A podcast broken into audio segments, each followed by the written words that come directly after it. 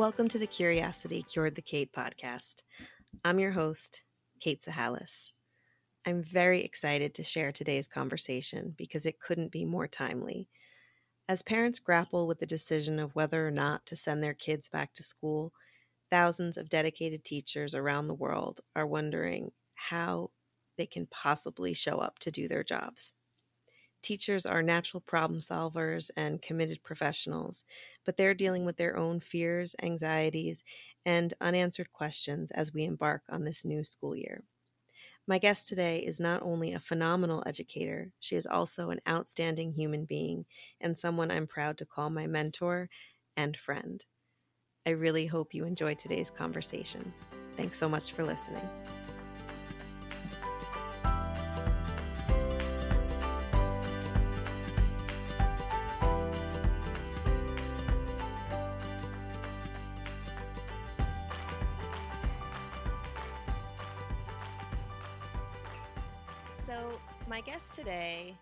Someone who holds a very special place in my heart.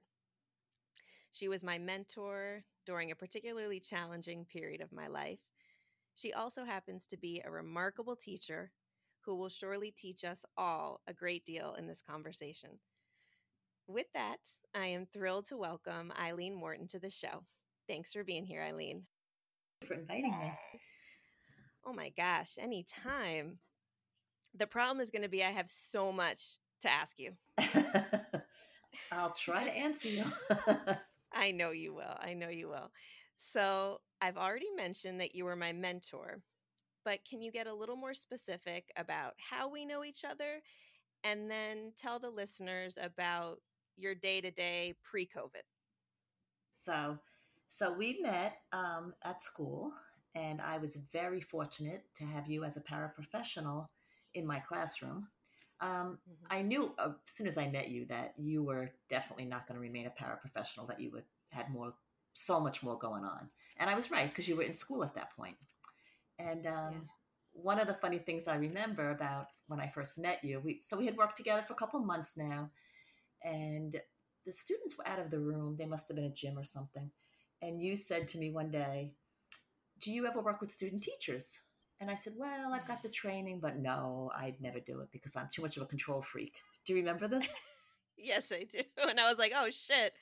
yeah, there was like a dead silence for a couple minutes, and then I was like, "Wait a minute, are we talking about you?" and you were like, "Yeah," and I go, "Oh, I would totally be your cooperating teacher." So I think that's when we really started to, we really bonded because we had a tough group that year. well, I remember when you agreed to to do it and I told everybody that I was going to be working with you and they were like you do know what group you're getting, right? and I was like because at this point they were third graders, but they were pretty no- notorious from the time they were kindergartners. Yep. And uh and I said, "Yes." I said if I can handle that group, then I can do this job. because I remember even having that conversation with you as it got closer to the start your start date. I was like, "Are you sure?" Because this group, they're not that much fun. no, and you said, you know, how many years have you been teaching now? uh, I will be starting my 19th this this August. Okay. So out of, you know, your classes, where would you say they rank in terms of challenging? Uh, they were one of my two most challenging. Yep. And I know I told you numerous times that year I could not have made it through this year without you. So, and then you filled in the following year when I broke my ankle. You took over. That was yeah, and that was a nightmare. because I thought, oh, this group has got to be easier. But the difference was that I didn't have the relationship with them that I did with the previous group. Because the previous group, remember, I was a para with them for the first half of the year, and then I student taught the second half of the year. Yeah. And I already knew them from, you know, when they were first graders, I worked with them. That's where we met and we really bonded We did. over We that. did. And since then, numerous cups of Starbucks coffee have, have cemented our relationship. I think I drank more coffee that year than ever. And I drink a pretty good amount of coffee. All right. So that's a little bit about our background. So can you tell the listeners what things looked like for you um, you know, back before we went to shutdown? This school year was fabulous. I had a fabulous class, maybe one of my favorites of all time, and uh, and I told them that every day. so, mm-hmm. um, so being a teacher, uh, the best analogy I can use is from the minute it starts in August until it ends in June, you are running a marathon, and primary concern is always my students my colleagues and my the parents of my students. So that's definitely, you know, something you're carrying with you as you start this this run. Yeah. And then the district starts piling stuff in that may or may not be helpful to you. So my day was packed. I get up really early in the morning because there's certain things that um, that I need to do so that I can be an effective teacher and a decent person. And one of them is to walk every morning. Um, and I also attend uh, almost daily mass. So I get up very early. I'm usually at school a little before eight, and then your day is just you're on. You're on stage. You're with the kids. You're busy the whole day. Um, I work through lunch every single day. I have for all of my years, pretty much. Yeah, you did. Um, when I don't work through lunch, it's because I have invited students into my classroom. That's a way for me to get to know them better and to uh, just build that kind of personal rapport with them that I think is so important in our in our education, in their education. So absolutely, um, I'm pretty. Um, I try to be pretty tough with myself that I don't stay too late because you could stay till seven or eight or nine o'clock every single night and never still never be caught up. So I try to leave by four thirty or five. Um, and tr- I try to keep up with my work at school. I do not like to work at home. So that was pretty much my day. Yeah, I feel like that you really modeled that for me, and I wish I could have done better at executing it. um, because you told me from the start, this job will take everything you have. So you have to set boundaries. I honestly don't know, Kate, how men and women who have families and other bigger responsibilities when they get home handle this this job. I don't know how they do it. I know because I don't have children, I don't have a husband. I come home to a cat and a dog, and they're very low maintenance. I don't know how you have the time, or I don't think I would have had the patience for either my students or my own children. So I think for me, yeah. being a teacher, um, it fills a very big void in my life because I don't have children.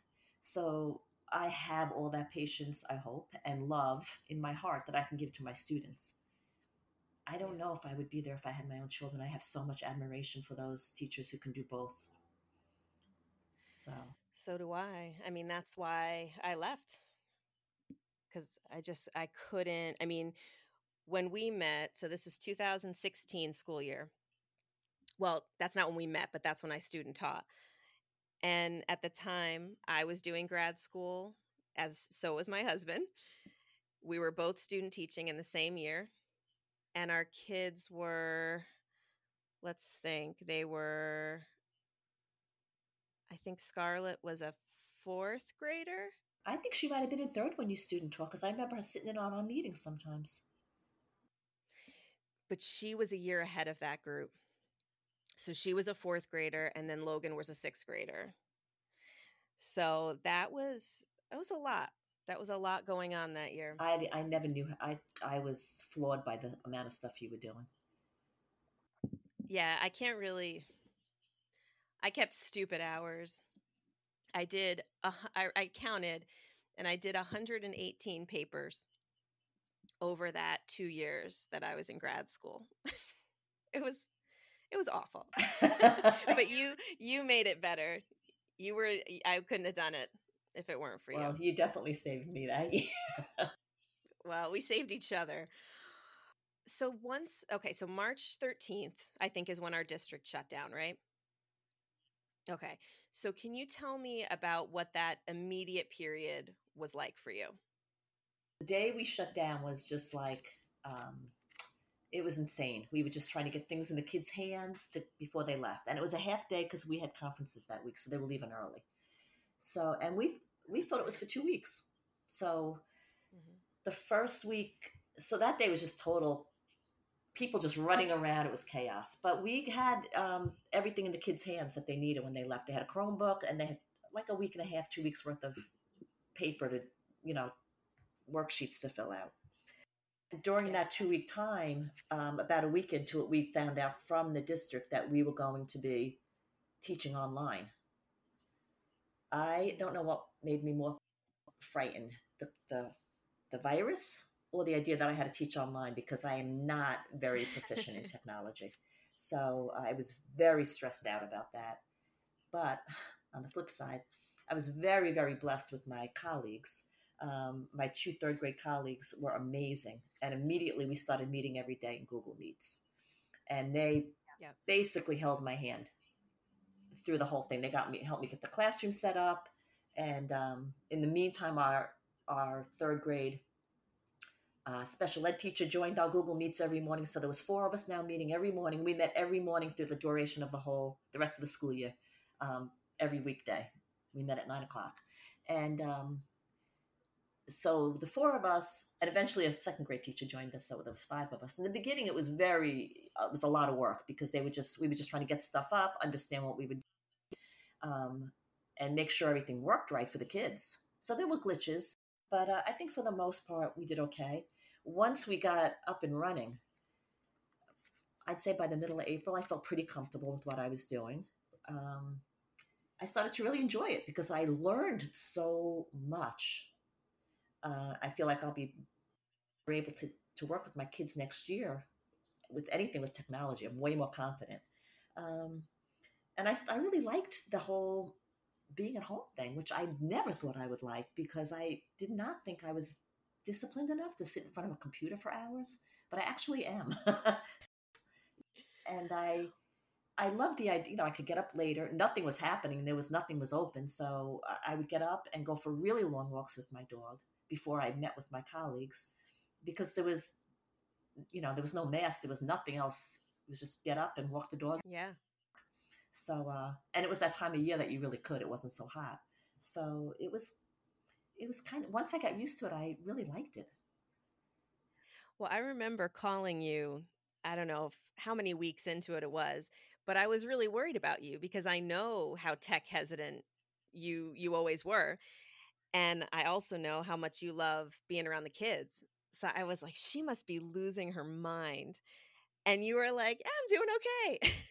yeah, and it it was really it was really because of the my colleagues. They were unbelievable. There was one point right before we like went live with the kids that I couldn't get something to work, and it was like a Sunday afternoon, and I had promised them I wasn't going to bother them anymore, and I couldn't get something working, and I was I just texted them, and my colleague Jill just said, "Call me." And Aww. I got on the phone with her, and she just talked me through it. And I mean, they were like that the whole time with me. They were just amazing. We were lucky because we had um, a younger teacher on our team. We had two younger teachers, and um, had very she really knew Google Classroom.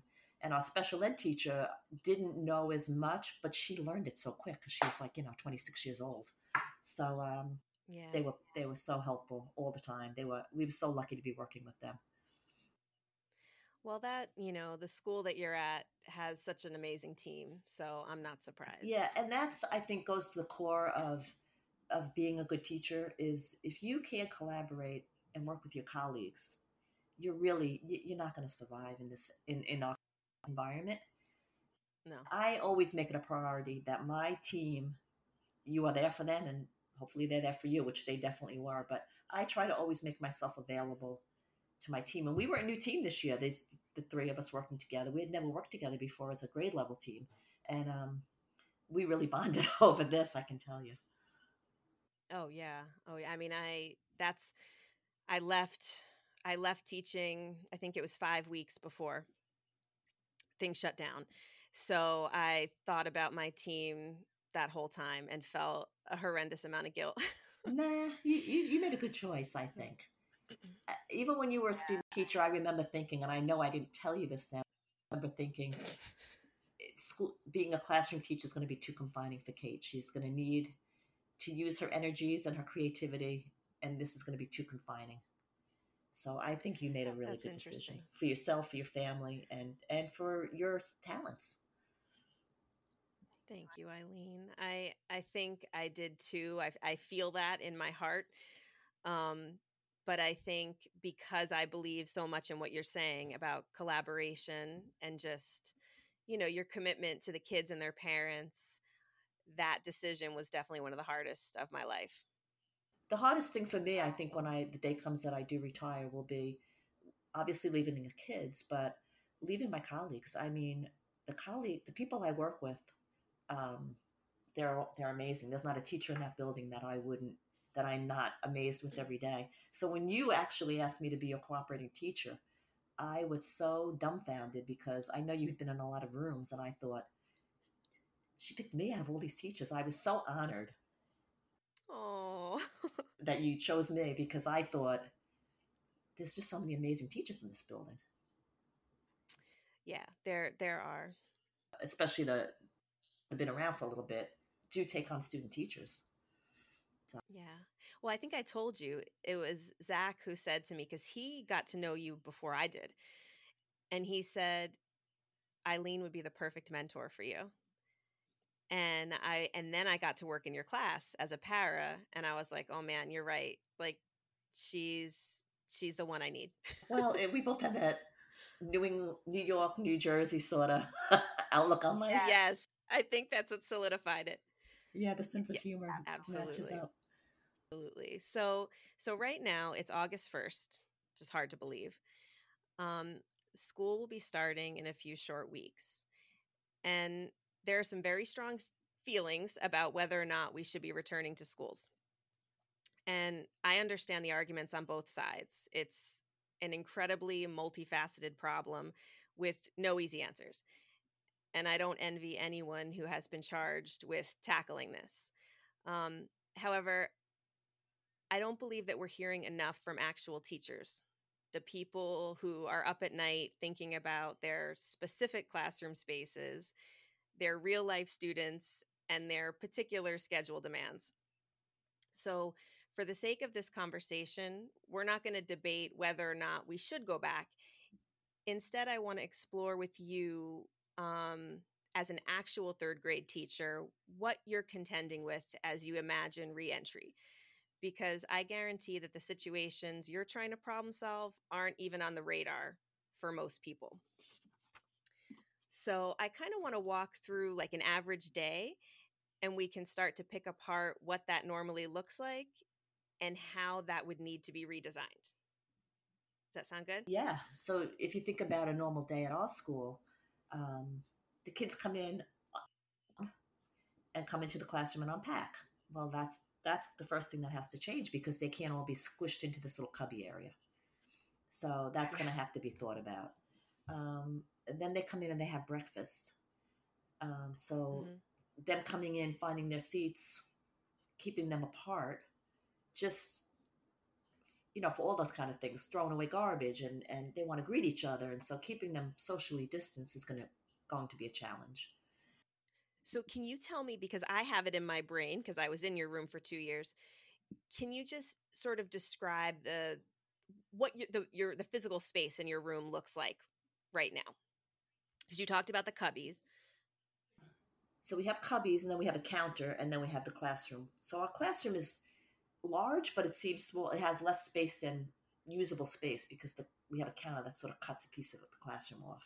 So, and I have tables right now. My students all sit at tables. Well, I think they're going to all be taken away from me. I think the kids are all going to be at desks, which makes me really sad because my room was always one where kids could move around at will. I mean, unless I was in the middle of teaching mm-hmm. a lesson, they had clipboards. They we had lap desks. They had we had tables that could move around. They didn't have to stay in one spot. I don't know that I'll be allowed to let allow that anymore. And I, I feel like this is worth talking about because the way we went to school was desks in rows, and that is absolutely what districts do not want you to do right now. Like if you walk into a room with desks with rows, there's a big question of what you're doing because that means you're not doing enough group work. That means they're not collaborating. That means they can't move around. So that ha- is huge. Now think also about the students that are coming in. They've been not in a traditional classroom since March 13th. And now you're going to bring them back in in August and say, not only are we back in a traditional classroom, we're back in a traditional classroom where you are going to yeah. throws and you are not going to get up without permission. It's going to be like when I went to school 40 years ago. You just have to pretend you're one of the nuns. Yeah. right? Yep. Without the physical abuse, of course. right, of course. Yeah, so I'm concerned about that because I'm eight or nine years old. I don't want to sit in a chair all day. Yeah. So. I am concerned about that. I feel like that is going to be very, very difficult for a lot of children to do. And it would, you know what? Honestly, it would be difficult for me to do it at, at my age if someone told me I had to sit at a desk all day and couldn't move. I don't think I could do it. So I'm asking an eight or a nine year old to do that. So I'm concerned about that. Can we talk about the temp the temperature in your room? And the temperature is gonna it's hot. No AC. It's hot as hell. Yeah. So that's gonna be a challenge. Well, they complain. I mean, I know how hot your room gets. And as somebody that doesn't tolerate the heat well, it would drive me insane. And especially your side of the building, I think is hotter than the other side. Although every room feels hot. By the afternoon, it's very hot in our rooms on up, upstairs. Yes. So that that's going to be a challenge. Although hopefully that won't last too long because it, it does it will cool off. You know, fall will come. Yeah, yeah, eventually do you think that they'll be able to keep masks on? I yeah, I don't know. That might be, and that's not something I want to have to. Um, you know, with with children, you want to really pick your battles, and it, it's got to be worth it. A, a, lot of things you have to let slide because they're eight. But um, right. I don't know. You know, is that going to be the battle I have to fight this year? Uh, well, I think I think so. you know, be, between that and hand washing as well. So I mean, it, they get they get into class, and at your school, generally the buses are somewhat staggered. So kids are coming. They're they're all mostly there by eight fifty, right? Yes, that's when the day starts. Okay, and then they have breakfast. And when when some of your kids are having breakfast, what are the other kids oh, doing? Oh, they're all working. They're they have some kind of. Uh, last year we had a journal that they wrote in every day, so they would choose what they wanted to write about. I had a choice of questions in the back. Every week there was five questions, and they would um, they would do that most days. We had a couple other things we did um, towards the end of the week, but three days of the week they wrote in their journal, so they could they could still do that. But again, you have to watch that they're not congregating back there to pick up their things. So if they're back to having desks, they'll probably have more things in their desks. Then they won't have to go pick them up. Well, and in previous years, you did stations as well, right? Where they would come in and they got to choose something that was more um, free form. Yeah, we will which, be doing that. Like Legos or drawing. They're not, I don't think the students are going to be allowed to use anything that they share. So le- the Legos won't be used this year. Or puzzles or crayons. We're not allowed to share our books. Yeah. So I don't know yeah. what the, the students are going to do when they're done with their work. They always just took a book out. So that's a question mark for me. What uh, you know, what am I going to come up with? Because I certainly don't want to encourage more time on the devices, but that's what it's.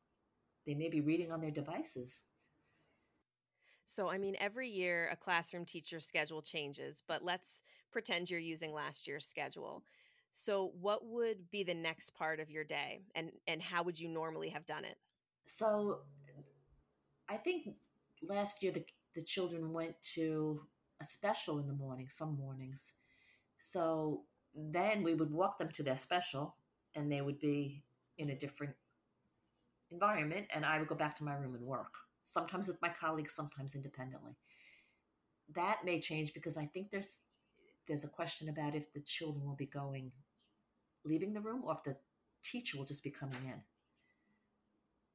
the special that's teacher. a huge problem for me and they're also saying children will be eating lunch in the classroom both of those things are problems for me because how where am i supposed to go to do my work now if the children are in my classroom being taught by another teacher mm-hmm. you can't stay there and work because it's it's loud and they'll be coming to you constantly So I hope the school is thinking about where our teacher's going to go to go work. I mean, I could take my Chromebook with me so I can still work, but where are we going to be working? And I don't think that most non teachers understand what that prep period means. So, you know, by the time you get your kids to and from special, you have, I mean, I generally had maybe 35 minutes. And it, in that time, I would try to go to the bathroom. and I would be making a million copies.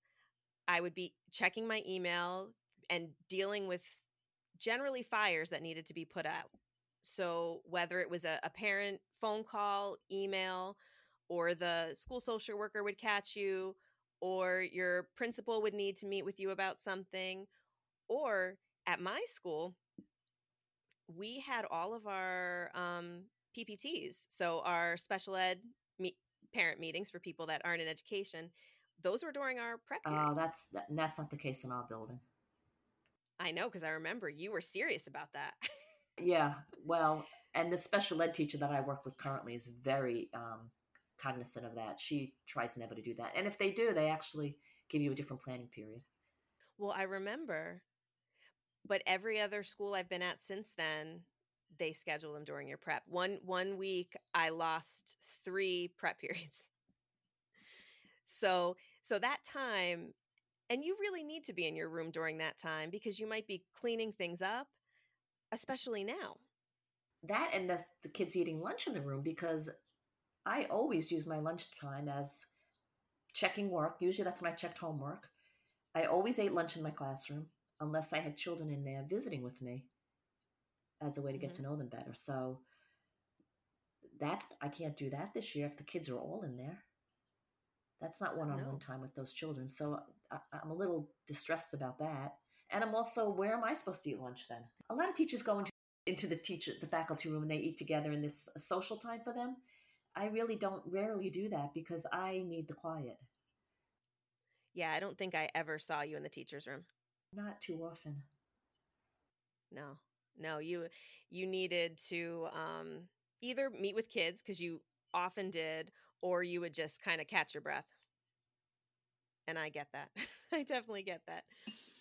So even though i'm not teaching anymore i've actually been having nightmares about having about having to line kids up specifically like in a socially distanced manner. And everything goes to shit within a matter of seconds in my dream. So like they're they're pushing each other out of line or they're arguing, you know, face to face. They've got their hands on each other and no one's following spacing guidelines. And I like go into a panic. I think we're going to have to have it labeled on the floor. That's what I'm thinking, where they can stand. But how are you going to fit that many? Well, I think they'll be bent around the room. it won't be a straight line. No, it couldn't be. I mean, I that that's the kind of thing. And then you're going to not be able to see the front of your line like if they're so far spaced out. But I don't know that I'll be taking them really anywhere other than probably PE, which they're hoping in the beginning of the year at least will be outside. So the next question that I want to talk about is we'll take a break from the schedule for a second. I want to talk about physical touch. So it's something that's rarely discussed and it's a sensitive topic because as a society, we're very afraid of overstepping any boundaries, you know, rightfully so. And I think that teachers need to be incredibly careful about physical interactions with students. And some teachers are completely hands off, and others are more affectionate. So you and I are definitely magnets for students who need hugs. and, you know, kids who are desperate for a safe, loving, physical connection with a trusted adult, even if it's just a quick hug or a touch to the arm or a pat on the head. You know, a lot of kids don't get this from their parents and they really need it. So, how is this going to impact your teaching style with social distancing? Well, honestly, Kate, this probably worries me more than anything because I keep thinking about some of my students from there and how they would just so affectionate. I mean, they would bombard me. They'd walk in the room and they would be, you know, hugging me. So yeah. I don't know how you tell, I'm going to have to, but I don't know how you tell an eight year old step back, you know. So I am I am concerned yeah. about that because we do have a lot of social and emotional needs in our school.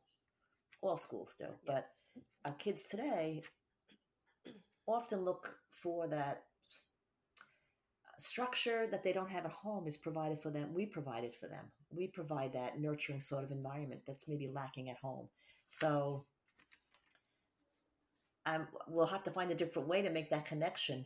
But you, you can't. It's not even going to be smiling at them because your face is going to be covered. No. So I am. I'm concerned about how I'm going to make a deep connection with my students. And I really want to try to connect with them quickly this year because my fear is that we will be back in distance learning rather quickly. Yeah. I think everybody's concerned yeah, about that. So well, I think about a particular student that we had who was very volatile and she would go from 0 to 60 in a heartbeat. And somewhere along the line you realized that the moment she started to amp up, you would just pull her in for a hug and say, "Oh, you're fine. You know, don't get upset about that." And she would cuddle into you or hold your hand and then she could move on any other response from you would create like a volcanic eruption for and certainly for anyone other than you or me. And i think that this is really important for people to understand because every kid is different but for some kids if you don't respond to them in that way they'll they fly off the rails. And i mean she she would. Yeah. Yeah. She had a huge problem the first time they did a lockdown because she wasn't with us. She was in a special. Yes. And she was screaming in there. And all she really needed was the teacher to say, sit by me, sit next to me. And, and that's put their arm around her. And because that's what we did with her, Kate, and she was fine. Yeah. But she needed that. She was scared. But she always put she on that scared. tough girl persona. But she wasn't a tough girl. She was scared. So and that's what most people didn't didn't know about her and you picked up on it but she would turn into a different person you know when you did that. So many people never saw that side of her. But if you hadn't given her that that regular affection you never could have taught her. You just couldn't because she was unable to to connect with people who couldn't do that. But i mean that's you know i learned i saw that in you right away and that's always how i taught. And i mean my kids would would attack me in the morning with with hugs. And um you know i i always try I, I wouldn't give hugs but i would receive you know i would give them if they gave one to me. And um and there were certain kids that like they couldn't leave the day without just being near me. And you know and i remember with the littler ones during lockdown i because i was a para and i was in a lot of rooms there were other teachers who the kids would literally crawl into their lap because they were so scared. And of course, here you are and you you need to keep them quiet. Like that's eh, there's a there's going to be a policeman listening at the door to see whose classes are quiet. And the only way sometimes you could do that was to keep them close and make them feel safe. And I mean, that alone, right, Eileen? We're not going to be able to do lockdown drills. Well, I yeah, I don't think they could even do them because how would we? We we couldn't. We were on top of each other. No, or fire drills. Well, yeah. 300 kids pouring out of the building at the same time. I don't yeah. think you can do it. No, there, there's no there's no possible way that we could do it and socially distance. So that's another thing. Well, the other thing I think I don't know if anybody's thought about, but that I've thought about is substitute teachers. Oh, I've thought about it. We can't get them on the best of days. Yeah, so why would anybody sub for whatever? I don't know what pittance they pay them, but I think it's eighty or ninety dollars a day. You worried about your health? Uh, kids are probably, hopefully not, but kids may be stressed about this whole thing. Oh, they. I think they are. Obviously, I think you have to be realistic that teachers are going to be calling out. Yeah, of course they are. And I mean, let's talk about that for a second. How many kids do you know are sent to school sick? I mean, I remember in in your class and every class I've been in, you know the kids so well and you can just look at them and be like that kid that kid needs to go home. I could see it all over their face. and I and I feel for parents because some parents don't feel that they have any other option. You know, it's like either I get fired, it's I mean there's there's no there's no good option there. But if if we're expecting kids not to come to school sick, then we're we're being completely ignorant. Well, I think the the plan is that they're going to get the temperature taken as they come in the door, and I think Oz is as well. So you can come in one day with a fever that has nothing to do with COVID, and you you might be sent home. Oh yeah, I think you definitely would be. And you know, with with kids, like they're just snotty all the time. they're always like sneezing on things and wiping their nastiness all over. We kind of get used to that. But it's going to be a lot harder to not notice those things. Yeah, I know. I mean, we've all had a kid throw up in our classroom or yeah, it's it's terrible. It's terrible. And you know, we've all had kids like sneeze in our face. Yeah. And this is going to be and cry on us. more challenging. Oh, cry on us. Yeah. Definitely. I don't know how I don't know how I can look at a child crying and not at least pat their back. I you know. know, to be that far away from them and just say get it together. I don't know. So that those kind of things will be th- that'll be hard for me. That part. Well, I think that will be the hardest part for me. Yeah. That's if I were if I were going back to the classroom in the fall, that's what I'd be struggling with the most. I mean, because I'm I I thought of it every day since I left. You know, how would I be connecting with my students? And if I were to go back and I couldn't comfort them comfort them or or even just when they're struggling with a problem, you know, you get right next to them and try to help them. Or they sit right next to you at your desk eh, we we wouldn't be able to do that. What about behavior? I feel like uh, first of all, having them sit in one spot all day is going to create it's going to create behavior that's going to create behavioral problems because eh, when you can't move that's a release for especially for um, well boys and girls alike they just need to move yeah. so i think that's going to create some stress for them being stuck on a desk. And then again, as we've already kind of highlighted, not being able to have that direct contact, the pat on the back, or being close, telling them to come and talk to you. You're going to be out in the hall, and you're supposed to be staying six feet apart to, to what? Discuss a problem that when you, I, I don't know, I don't know how you solve those problems and maintain a good relationship with that child.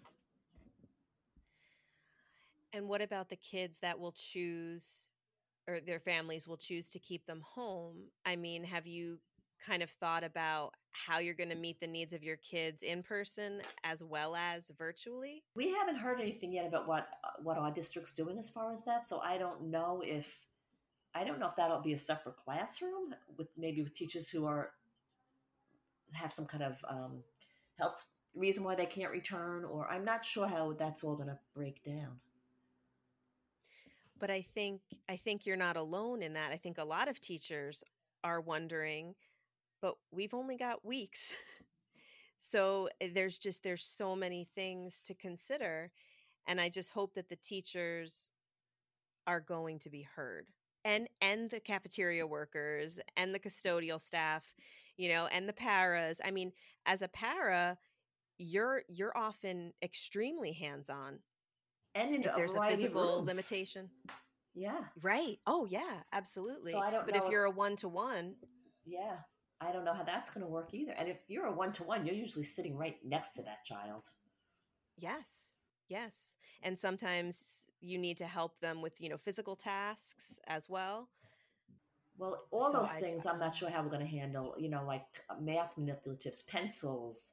They can't share any of those right. things anymore do you i mean when you teach math so when i think about you teaching math you teach math just the way i teach math or taught math because i i modeled it after you because you impressed me so much with the way you taught math but you have the kids on the carpet shoulder to shoulder and you always use manipulatives So you can't have them shoulder to shoulder.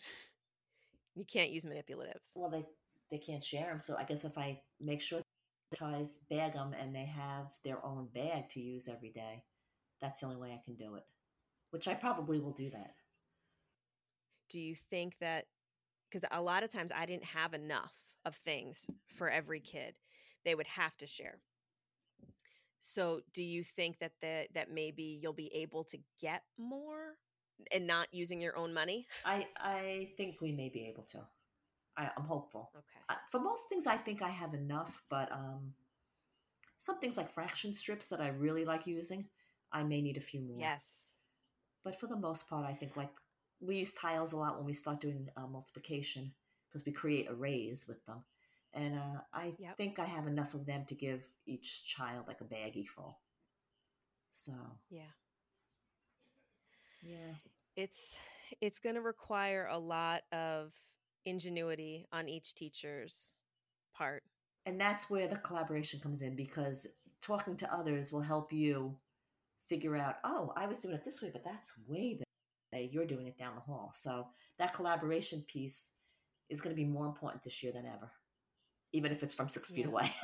You'll have, and maybe the I don't know, maybe there's things available even online that you could use as manipulatives because they're going to each have their own device.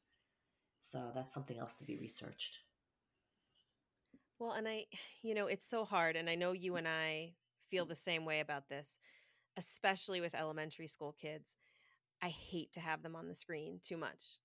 Like I I'm so conscious of that as a teacher and I know that you are, but we might not be able to get away from it right now.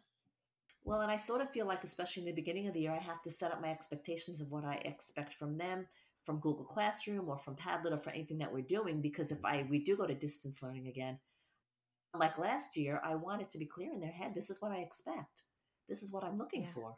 So I feel like we have to, we're, we're going to be on the on Google Classroom almost from day one.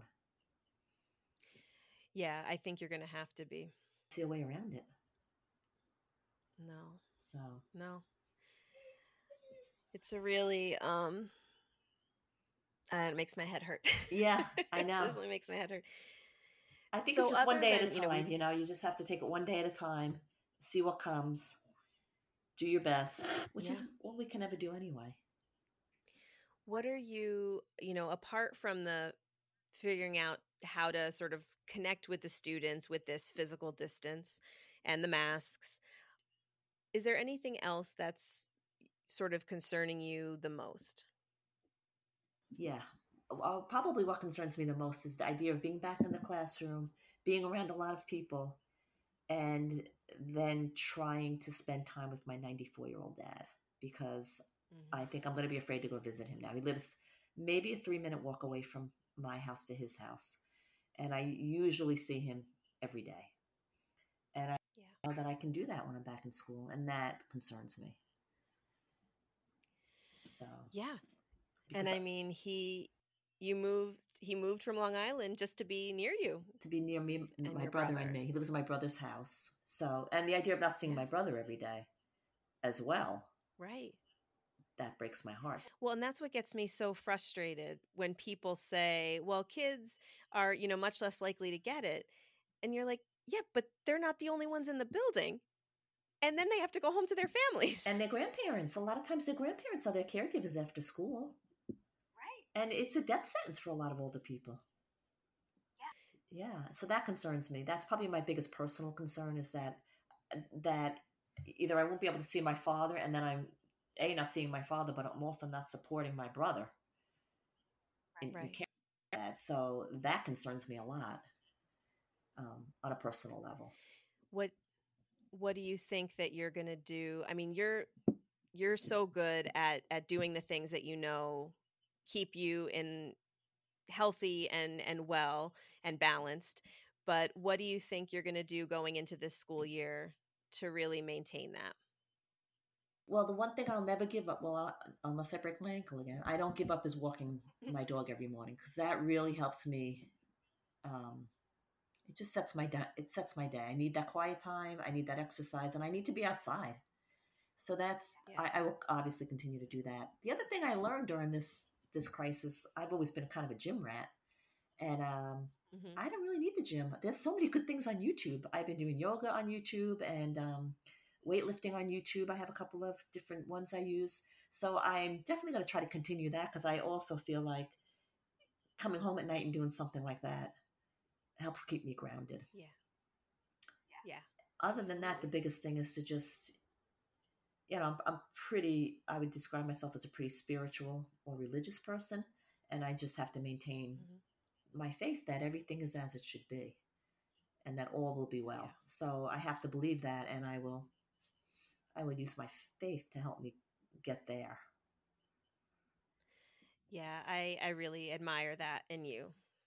And I, I feel like when you, I feel like it was the year that we, one of the years we worked together, that you really got consistent about going to mass in the morning. Uh, because yeah. those classes was the, the two years that you that you really worked with me. The year you did your student teaching, and the following year when you filled in for me, were two very tough years. And um, yeah. I remember just thinking, I need help to get through the day because I'm not being the best version mm-hmm. of myself. And I found that by going to mass. And it's just 20, 25 minutes in the morning, but it just, again, like that morning walk sets the tone for me. So, yeah. So that's helped a lot. And I, am pretty consistent with that as well. Very rarely do I miss um, a weekday mass. And, you know, you talked a lot about sort of collaboration with your teachers. You know better than anyone the stress level of your colleagues. Are you concerned about how some of them are going to fare, you know, just their own mental health? Because I think a lot of times it's overlooked by society. I think it is too. I, you know, I think with my immediate, because this year they'll just be two third grades. So with my immediate colleague, I think we play well off each other. Um, mm-hmm. So I think I think Jill's really good at talking me down when I start to get a little blah, and sh- and I think I'm good for her as well. So we'll be okay as a team. Um, but yeah, you do sometimes see other colleagues in the building, and you know, it, you need to take time for your friends in the building. And if they're stressing, you have to have time for them and let them get it out, talk about it, offer whatever advice you can. Because you're right, people are going to be stressed, and everybody has so much going on in their own lives. You know, older parents, younger, very young children, just a lot of things other than our jobs that are adding stress. So right. you just have to you really have to be cognizant of the fact that some sometimes that planning period that you had 50 things to do, you're going to get nothing done because you need to sit and talk with somebody who's stressed and just needs to vent or needs advice yeah. or and the thing about the, about teaching is that that a lot of people don't understand and but you mentioned it at the beginning that you're you're on stage all day and no matter what you're dealing with and we're all dealing with something because we're human you have to pretend you're not. And that's really hard to do day in and day out.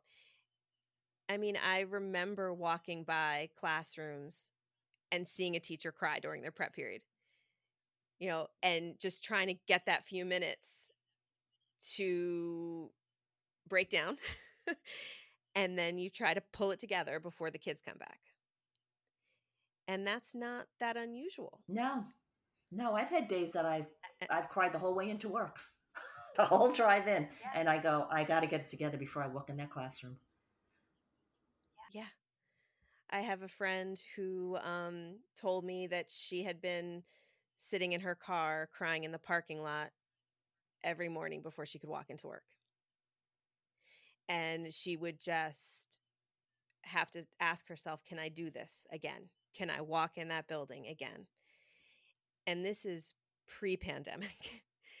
I mean, it's, I don't think people realize the, what is asked of you as a teacher every day. I don't think people understand the depth of our emotion or our commitment to our students. I don't think Mm-mm. people necessarily get that that that for that 9 or 10 months that they're my students, they are I think about them constantly.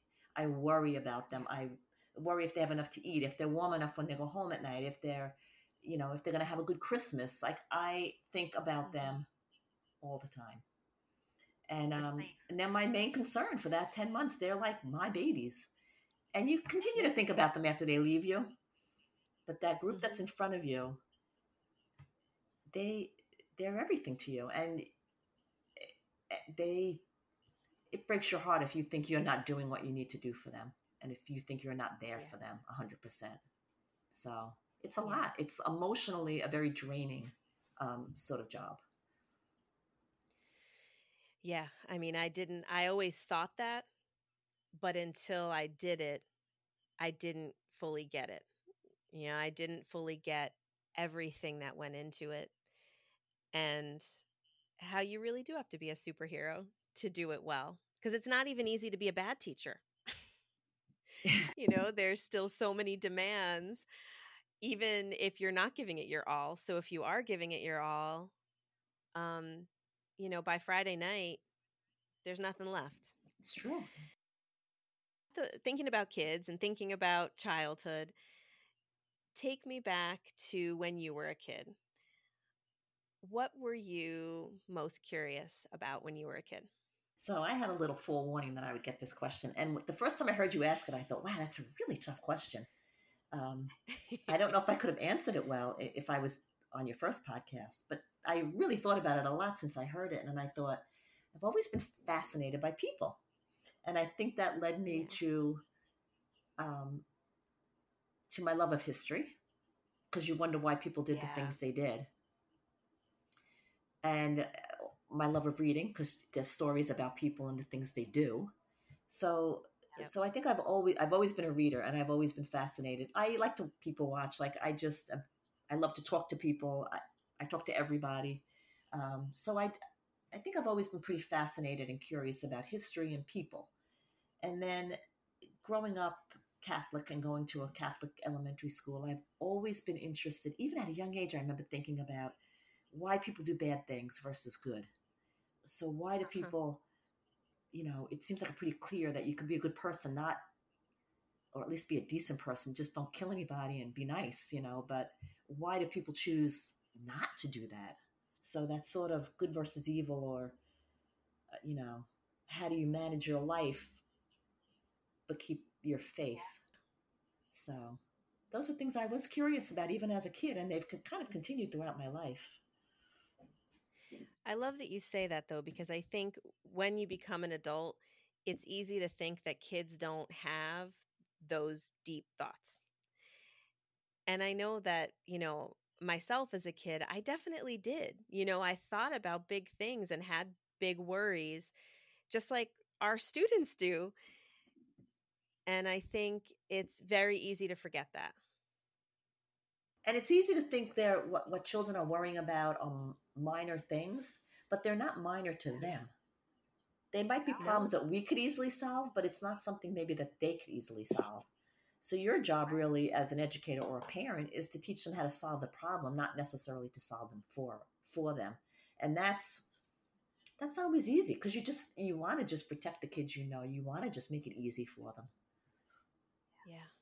So But that's the difference between a parent and a teacher that prepares kids to stand on their own as a parent or teacher that sort of cripples them to always need somebody to uh, make the decisions for them. I had two girls this year that they were best friends when the school year started, or they seemed to be. And as the, the year went on, they weren't.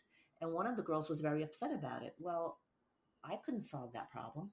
So what I did was I had them come to lunch and I just had them, I just started the conversation. I helped them start the conversation about what was going on Yeah. with their friendship.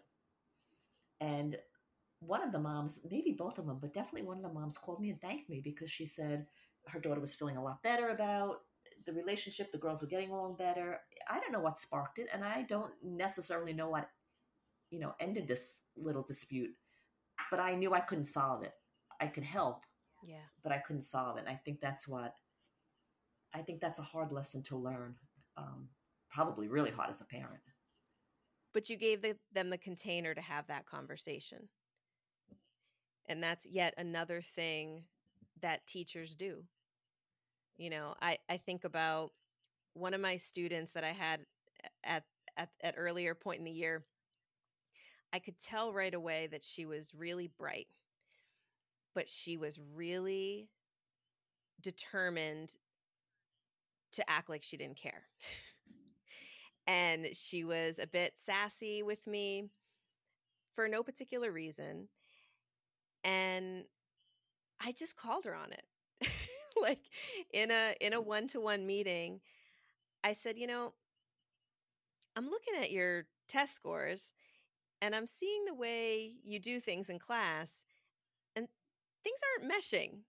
So I was like, I just want you to know that I know that you've got a whole lot of stuff that you're not showing me. and she was like, okay. And she didn't really say anything. And then conference time came around. And her mom said, I don't know what you said to my daughter. And I was like, oh shit. Uh, yeah. and because I, I never met this mom before. And she was like, well, it got through. And I was like, Really? And she said, I'm seeing a huge difference with her at home. And she's, and I said, Well, I'm seeing a difference with her here too.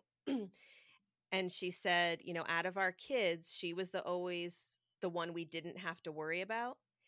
And so she's like, I think we kind of let her skate by and just that was enough. But the fact that you saw something in her that she thought i don't know maybe didn't matter or something it it made all the difference. And then all of a sudden she was just she was just showing up to her life in a way that was different. And yeah but it's you don't know as a teacher you don't always know where these conversations are going to lead you don't always know if you're saying the right thing but you have to see the child or see the friendship, you know, see the dynamic and then give them the space to to solve it or look at it, reflect on it, whatever. And that's not always easy to do. Yeah, the other thing I think you have to do and that this was learned for me is trust yourself. So I had said in the beginning I was so amazed that you chose me as your cooperating teacher, but it, it took me a long time to come to the realization that I'm not like the other teachers in my building. We're all different, but I am offering each child something that no one else can, which is myself. And I have to, I like to believe that the kids that are placed in my class at any particular year are there for a reason. They're there for, because for some reason this child needs this teacher. I really like to believe that. And so, with that thought process in my head, I always think what do I need to give a child? Yeah. So I think thinking that way really helps when you're dealing with those kids that are challenging, the kids we say are challenging, or the little girl you just mm-hmm. talked about that. You have you have to look into them and see what does this child need that right now I'm not providing, but I know I can because there's a reason they're in this room yeah. with me. So and I really do like I I felt that from you as a teacher you know, you were you are pretty no nonsense. Like they know exactly where the boundaries are, but then you layer this like love into everything. Because I do love and them. I, well, I, I think I, I, know I always made my sister very upset with me when I would compare my dog to her children as she was raising her sons. But uh, there's a lot to be said about if you're able to a decent dog there's a lot yeah. of the same skills. I know dogs are much easier than children. Believe me, you cannot lock your dog, your child in the house and go out there and be cool with that. Right. But, but there are a lot of the same skills, and that providing that structure and that sense that they are loved yeah. no matter what. But there are boundaries, and there are things you need to do to be safe. I think is yeah. similar. So, yeah, and they that's why I think kids always feel safe in your class because they know exactly what they need to do, what's expected of them, and that if they screw up, you're still going to love them, but you're also not going to accept poor choices. Yeah, I'm going to call them on it. Yeah. Yeah. Yeah, you always call them on it. So, what about now? What would you say you're most curious in this moment about? So much, Kate, but really, my biggest thing, my biggest curiosity, and my biggest hope slash fear is where our country is going. That is what I think about so much. And I am so hopeful that this era of Trump will end soon. Oh, God, you and me both. They get out and vote and get this guy the heck out of the White House because he is a disaster. That was very diplomatic of you. I know that's not the word you want to use. I wanted to put something before disaster. yeah. I'm also wondering how we are going to go from Black Lives Matter as being a great slogan to being the way this country is. Yeah. How are we going to take that from being how are we going to take all this this momentum we have and really make that change in our country where Black Lives Matter? For real, not just a slogan, not just a t-shirt, not just the occasional rally. How are we going to change our country yeah. fundamentally to get us there? Because when I walk into that classroom in August, those kids that are brown and black and white looking back at me, I love them all. Yeah. I'm not thinking I got to do more for this kid because he's white and he's going to go further. And I'm not looking at my black and brown kids thinking, yeah, they're equally important to me. And every one of them needs to have the same chances and abilities and um, education. It has to be consistent. So, how are we going to get there? Well, part of it is having teachers like you that are going to do everything they can to make sure each kid in their class is getting what they need and deserve. And, you know, that's the, education system is just one of the many systems that need um, that need people like you. so we just have to hope that there's more people that have their heads on straight. Yeah and that yeah you have to my biggest thing and what i always tell i know i told you and i i know uh, since i worked with you as a, as a cooperating teacher i did work with three more uh, student teachers because i loved it so much and i had to make sure i loved it not because of you but because i really liked doing it um, but i always so tell glad. them the kids are what matter first so yeah. when you walk in the room you do what's right for those students and then you'll be a good teacher if you're putting those children first. Yeah. Everything else has to come after that. Yep, it's got to be all about the kids first. So, so if they come in and something's troubling them that's going on in the world, you got to take the time to address it because that's what's on their mind. Yep. Or if they come in yep. and they've had difficulties at home and they need to talk to you, you have to make the time at some point in your day. And it might not be right at that moment. I've had times where I've had to say to children, I hear you. I understand you need me. I need 10 minutes to get your classmates situated. But you've got to make sure you have the time for those those kids or they're, they're not going to learn.